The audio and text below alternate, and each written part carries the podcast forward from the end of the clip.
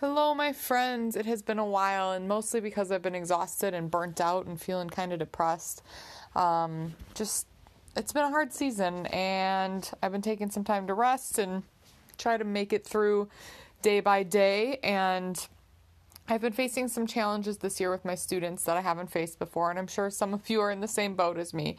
And so I just wanted to share a little bit about what worked for me with one of my difficult classes and maybe encourage you or give you permission in um, in a way to do what you need to do not only to continue providing input for your students but also um, like that might be good for your mental health or for your voice or for your um, whatever it is you need to do right so, we all know that the students acquire languages naturally by getting input. And if you're using stepping stones or you've listened to a lot of my episodes, you know that I follow a daily framework. And a lot of that is by making student centered content and doing class surveys and getting student input and and all of that and our students need to be able to control themselves um, in those situations by having clear expectations and by me enforcing my expectations and our our classroom rules and things like that. And I was finding that with my sixth grade class, they there was a large enough number of them. It wasn't every student, and I want to make sure that I give give those awesome kids who were ready for those activities a shout out um, because I would say two thirds at least half of the students in my sixth grade classes could totally handle these activities, could handle a class survey where I'm asking who likes this or who prefers this or what about this and all of that, and by just, you know, responding in ways that are expected and encouraged. Um,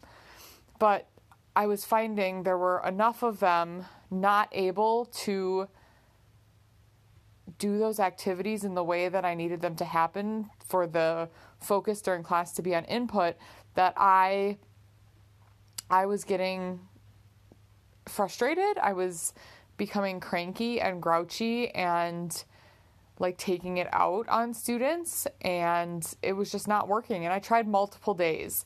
And this has been a battle all year for me, quite honestly, trying to figure out what's the good mix of student centeredness and input while at the same time allowing everyone to learn and not getting so hyped up and distracting and all these things. So basically, I decided to take a step back from giving them a lot of oral input because, quite honestly, they couldn't handle it. Like, listen, they could not even handle me just telling them facts and information. Like me speaking Spanish to them, even in a comprehensible way, and I know because I taught most of these kids last year.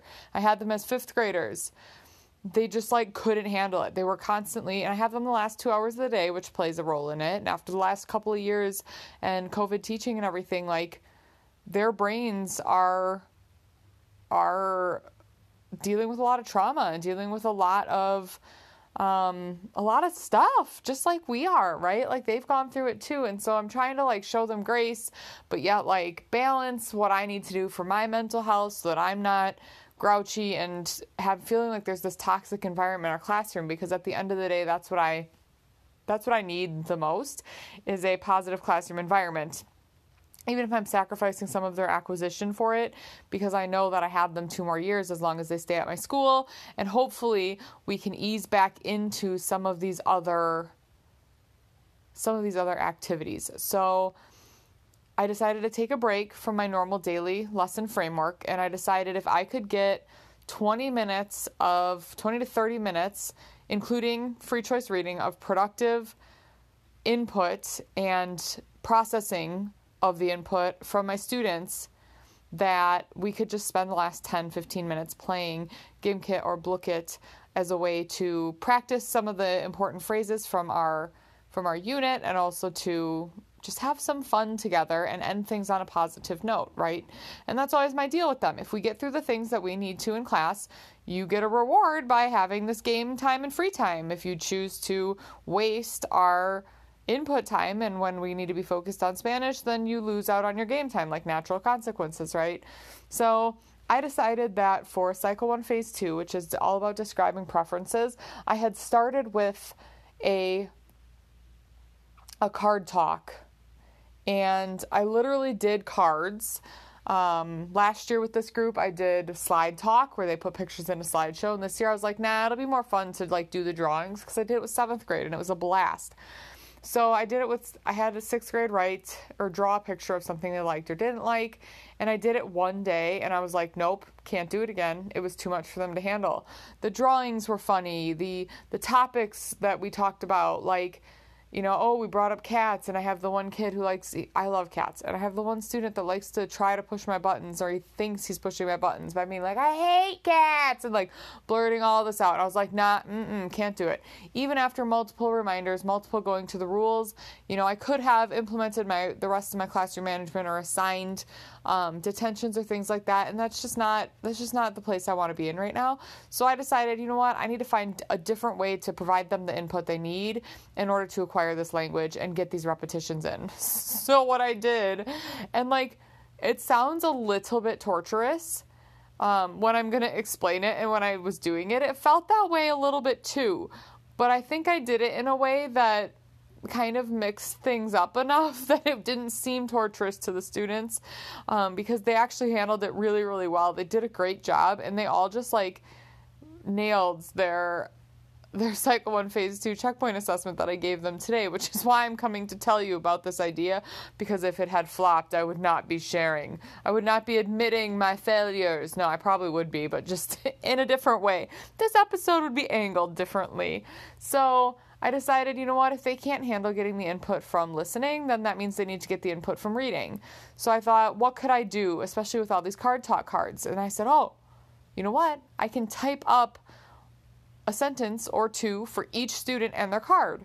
So I had them, in addition to drawing a picture on the front of their piece of paper about something they liked, on the back I had them write in pencil in English, like some details about it, like when do they do this thing, like where do they do this thing why is it their favorite etc and that way for some students who gave me more information i could add more than just like like a davian likes boxing you know um, or andres likes soccer.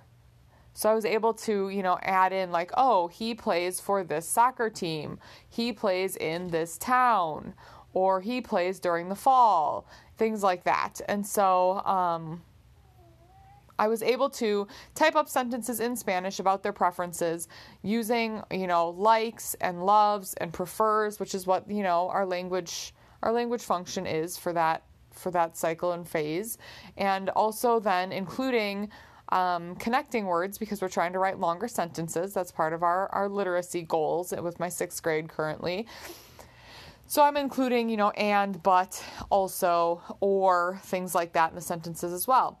And so what I did was I typed up a sentence ish for each student and then I categorized them into like different categories that made sense. So, like activities or sports or food or drinks or animals and things like that.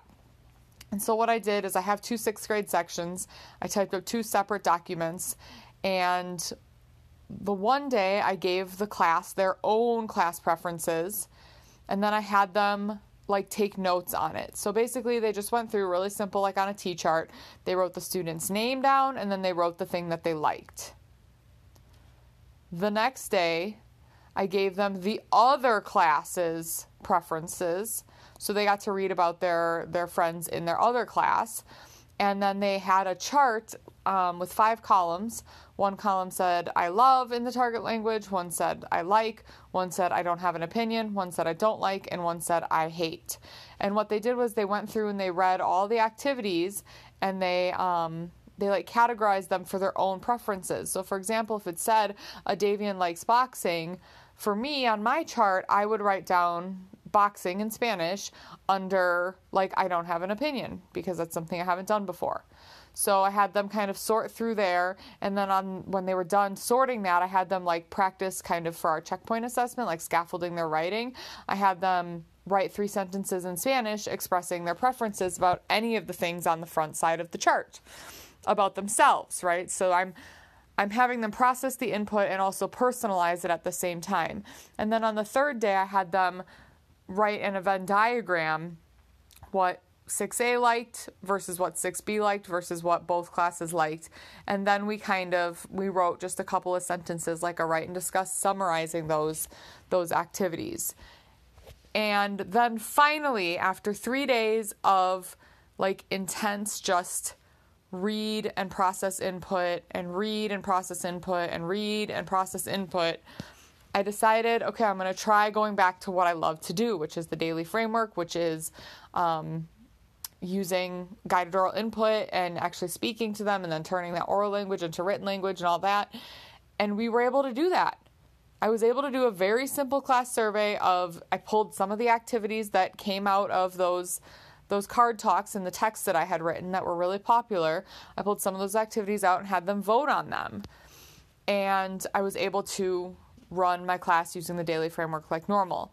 And then the next day I decided, you know what? I think they might be ready to to take their assessment. Like I was worried I would have to give extra days of activity and input because I've never really done my class with an emphasis on reading. Um, like we read every day, but I've never like given them the bulk of their instruction through reading. But they rocked it. And so I basically gave them like a practice assessment the day before as a way to review. And so what I did was I pulled back those those survey pictures out that I had just done, um, where I had actually surveyed them on their preferences. And I did like a practice reading and a practice writing and a practice listening. So on the listening assessment, I basically said a sentence about each picture. So the picture, imagine it, it said, Do you prefer soccer or football? And then I had a football and a soccer up there, and I had, you know, I had surveyed them the day before, so I knew what they preferred. And so I, I said one sentence in Spanish about the class preferences with that picture. So it said, for example, you know, I in Spanish I said, you know, the students love soccer or the students prefer football or the students like soccer and football and then I had them in their notebooks translate those sentences into English. And then we went through and corrected them. And I said, you know, on a scale of one to 10, how are you doing? Or give me a thumbs up, like thumbs side, down, thumbs up for how you understood it. And then, the, and then the next activity was a practice writing. So I told them you have to write three sentences about these things, and I gave them like five things um, that they could pick from. And I said you have to include and in a sentence, but in a sentence, and also in a sentence. And then they practiced that. And while they did that, I wrote three sentences for myself, thus creating the reading. Don't do extra work if you don't have to. And then I wrote down, you know, my three sentences and displayed those on my document camera about my preferences of those things. And I had them translate them into English and we went through them. And at the end of class, I would say 90% of the kids felt like really confident in what they were doing and it worked. So I'm just here to remind you that if you need to take a break from what's normal to maintain your positive classroom community and continue providing input and learning experiences for all of your students in your room, then do it. Input from reading is super valuable just as much as input from listening. And taking a break and then going back to what's work or what you were trying to do before or resetting and things like that that doesn't mean that you failed right? That means that we're adapting and modifying the needs of our learners. And i am very much planning to with the sixth grade class that can't handle as much oral input i am very much planning to continue using more reading in our classes because it is working. And i might just have to keep my guided oral input a lot shorter or I might have to, to, write up a shared writing piece on our own and we use it the next day in class instead of writing it together. Or maybe, just maybe, for shared writing, instead of it being shared, it's just going to be writing where I will lead the summary of the content and the students will listen and watch me write it, or they'll just copy it down in their notebooks as I write it, and then we'll do something with that text right? So, like, there's different ways to modify it to make it work. My seventh and eighth grade classes, honestly, I am blown away at what we're able to do this year. They are incredible. They are resilient, they are kind, they are fun, and they're working so hard, and I'm just loving it. It wasn't working with my sixth grade, so I needed to change things. So I'm giving you permission if you need to change things up for a little bit, but still provide them input, like I could very easily have gone back to more textbook style activities with my sixth grade, but I said, no, I want to continue to give them input. Yes, creating input focused activities that are pre made does take a little more time up front, but in the end, it helped them learn the information and acquire it. They felt confident. We had a positive classroom experience. They acquired the structures to be successful in the checkpoint assessment. We're able to move forward and keep going. Like, at the end of the day, it's a win win win win win win win for all of us. So, I just wanted to share about my experiences. Input is input. Yes, they need listening. Yes, they also need reading. They need both of those things. But if the listening's not working for a while, try the reading. If the reading's not working for a while, try the listening. And get to know what your kids need and what works for them, and don't be afraid to push yourself and try new things. If it doesn't work, great, you learned an awesome lesson and you can come back to the drawing board for the next day. Thank you so much for your support. I appreciate y'all. I appreciate those of you who have financially supported this podcast by becoming a monthly supporter on Anchor. Thank you so much for that. Um, and I'm excited to share more with you as I continue to learn and grow in these different areas.